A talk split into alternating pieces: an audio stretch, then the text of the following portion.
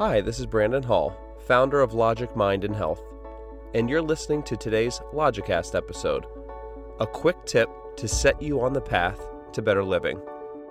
At Logic Mind and Health, we offer a unique set of ideas and practices that provide the most effective techniques for reducing stress and living a better life. Our philosophy mixes best practices of the past and present, east and west, rational thinking, and purposeful action. Our approach is based on sound reasoning.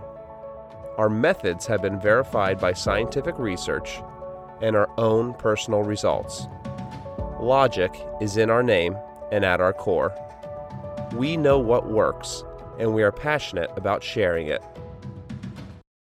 In today's Logicast episode, I'm going to talk about belief effects. Thoughts affect biology, and this is well established in the fields of medicine and psychology. This phenomenon is called a belief effect. As examples, look at both the placebo and nocebo effects, which I've highlighted before on this platform. In a nutshell, a placebo is when a patient expects a medical outcome to be positive in some respect, and it is, even though they got a fake treatment. And the nocebo effect is when a patient expects some kind of negative outcome due to a treatment they receive, even though the treatment is not bad or unhealthy in nature. Now, there's another powerful belief effect that's worth understanding and implementing into your daily life, and that is called the Pygmalion effect. This refers to the idea that our beliefs about a person can influence their performance or a particular outcome. For example, higher expectations can lead to better outcomes. It's not so much what we believe about ourselves, but rather what we believe others believe about us. To be more concrete, if a teacher believes a student is smart and capable, and the student knows this, or realizes this, or believes this, the student can perform better and get better grades as a result of the teacher's expectations.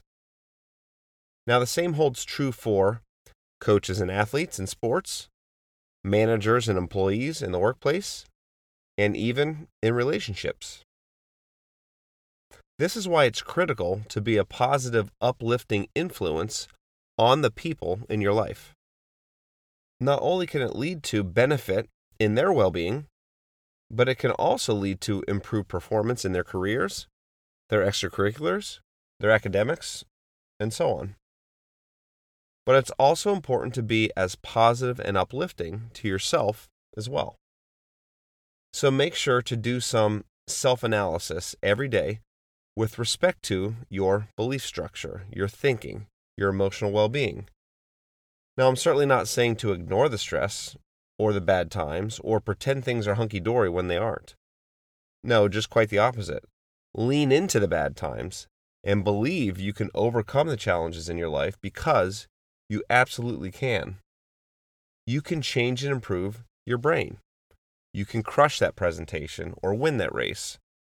You can have tough conversations and fix those unhealthy relationships. But it first starts in the brain and with your thinking.